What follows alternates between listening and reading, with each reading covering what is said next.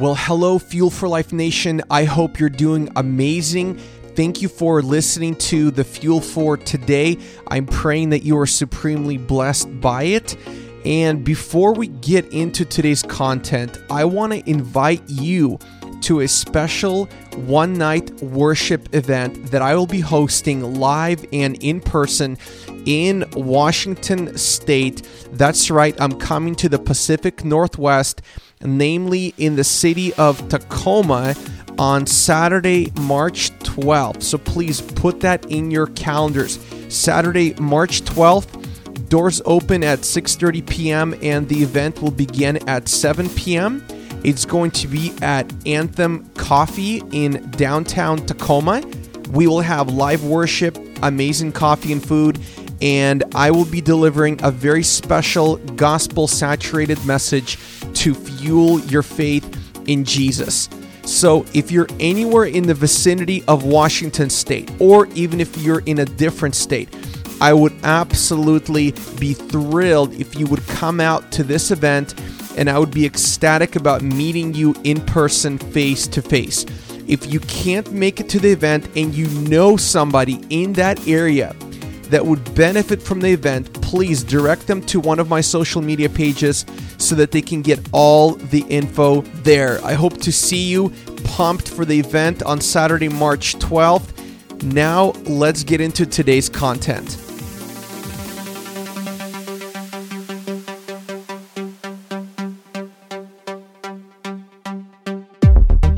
Welcome to Fuel for Today, curated audio content from Pastor Bogdan Kipko. We are confident this will fuel your faith in the one who gives faith. If you have breath in your lungs, God has a plan for your life, a plan that is far better, bigger, and immensely more than anything you have ever imagined.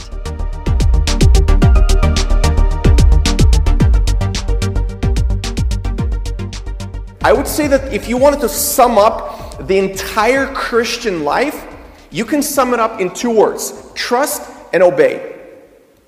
Trust and obey. It's very, very simple. Jesus says, Let not your hearts be troubled.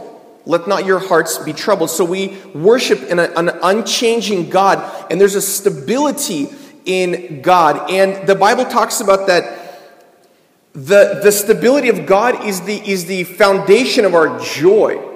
So even though when my life seems to be falling apart, I look at Jesus, he's enthroned, he's in control, he's going to take care of it.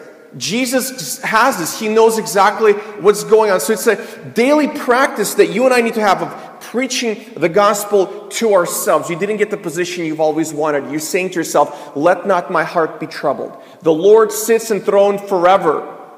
Things are not moving as quickly as you want in your work, maybe for promotion, or maybe you're having relational issues with people in your life. The Lord is still in control. The, God is still there. You are still His child, and nothing can change that. And I hope that this message today is going to encourage you and me as we move into this new fall season of your life and of my life. So, the first thing I wanted to talk to you guys about is the, the stability of God.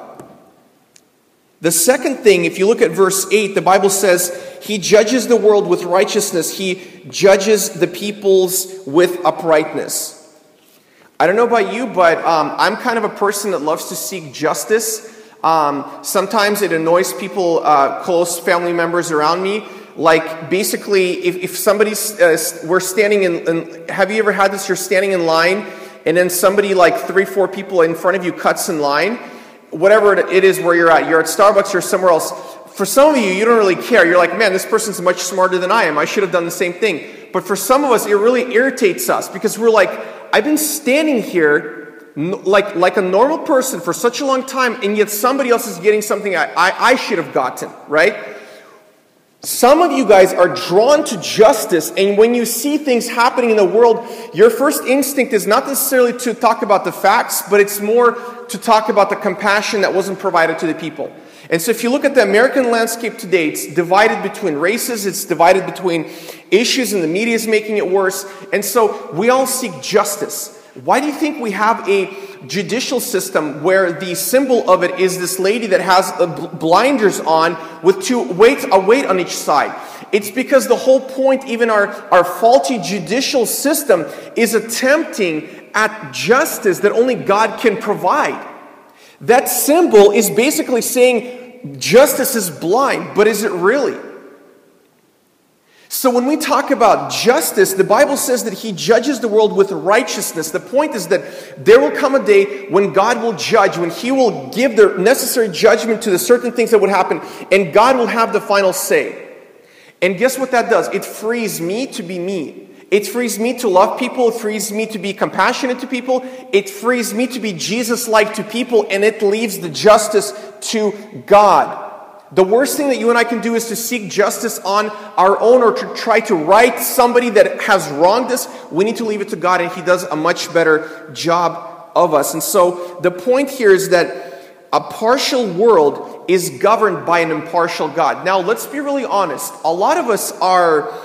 Um, we, we, we have this sin of partiality where we really like some people and then some people we don't really like. And you guys understand what I'm talking about. Like when your phone rings, there's some people you have no problem clicking decline, and then there's some people you will always hit that green answer button. Are you guys with me? Come on, let's we're honest here. This is church. God can see if you're lying, okay? And I can too. So basically, we always we have people who are like, ah, you know what? I'm gonna text this person back, but this person, okay, everybody, I just got a phone call. I'll be right back.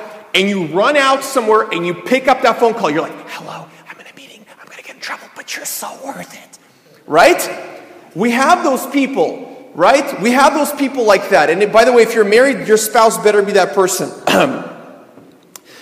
so the point is, we're, we're very partial, right? We sometimes like people, other, or think about the last time you had a party or something like that. There's immediately people that pop into your mind. You're like, oh yeah, I definitely want these people. And then these people, ah, they're all right they can, they can come, no problem. And then you got your blacklist, right? Which is people you're like, never, right? Some of us have this digital list somewhere, and when we invite anybody anywhere, we're like, okay, these people, and we have a million justifications for why. Oh, do you remember what they did last time? Oh, no.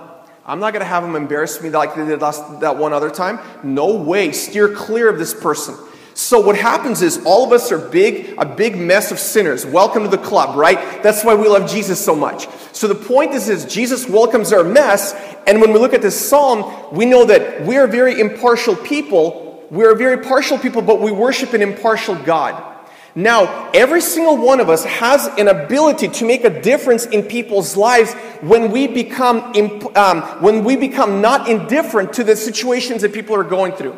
So here's what happened last week. You might have heard this. Um, this story was blowing up on social media, and that's pretty much my news source. I don't trust CNN or Fox. Um, that's a different story. So basically, um, there's this news story out of Florida, and it tells you of what, um, what one person can, can do to, to start a revolution, to start a movement. You guys probably heard of this thing called uh, the paid Forward movement. So basically, there's a person that started they were in a dri- uh, Starbucks drive through, which makes it even more heavenly and Jesus centered. Um, they were in a Starbucks drive through in Florida, and what they did was they said, you know what, I'm going to pay for the person behind me. So they started kind of like a paid forward initiative. I'm sure some of you guys have heard what I'm talking about.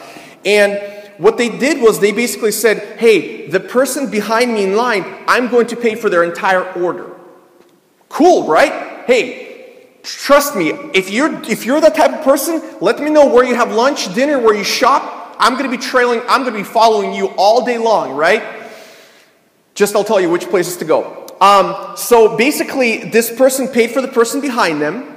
The second person drives up, and the person, the Starbucks person is saying, "Hey, look, um, the person just left. They paid for you." They're like, "Cool. You know what I'm going to do?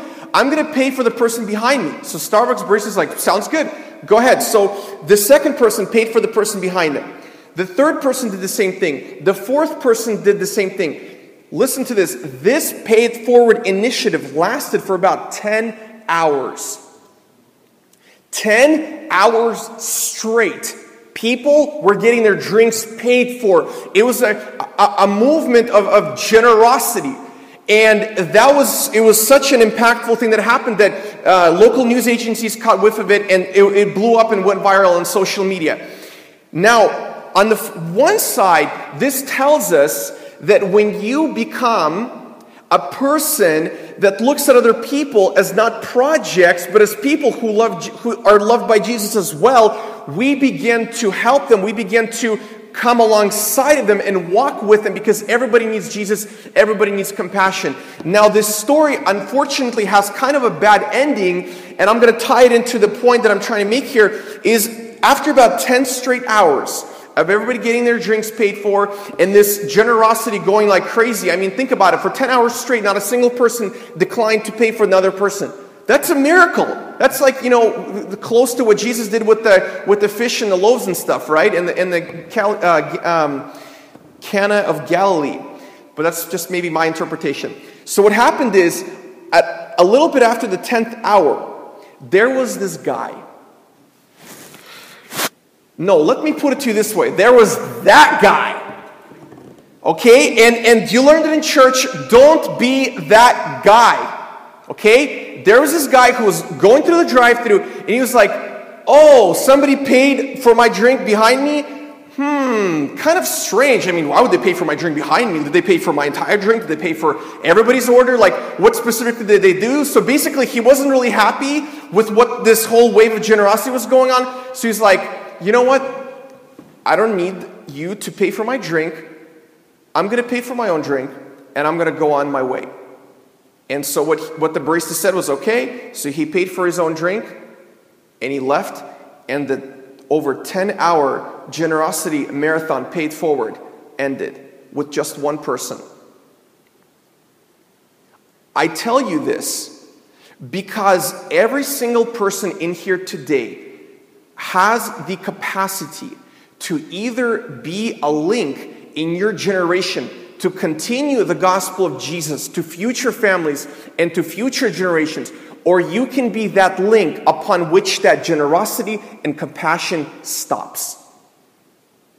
The Bible talks about the importance of going with God's principles, of doing things God's way, of abiding in Scripture, of loving Jesus. And so, what I'm calling us to do is to be just like our God, to be impartial to the people in our lives, to continue to spread generosity, to continue to do things compassionately, not because we're amazing, but because we're saved by an amazing God. And you don't have to start big. This is why I think it was Mother Teresa who talked about if you want to feed the entire world, start with one person first. If you want to make an impact, if you want to help people, if you want to be Jesus like, if you want to be the hands and feet of Jesus, start with one person.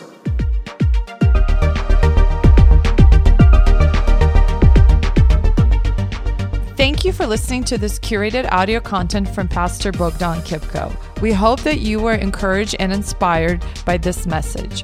Bogdan is personally convinced that whatever fills your mind fuels your life. It is his life goal to help you faithfully follow Jesus. For more information, please visit fuelforlife.tv.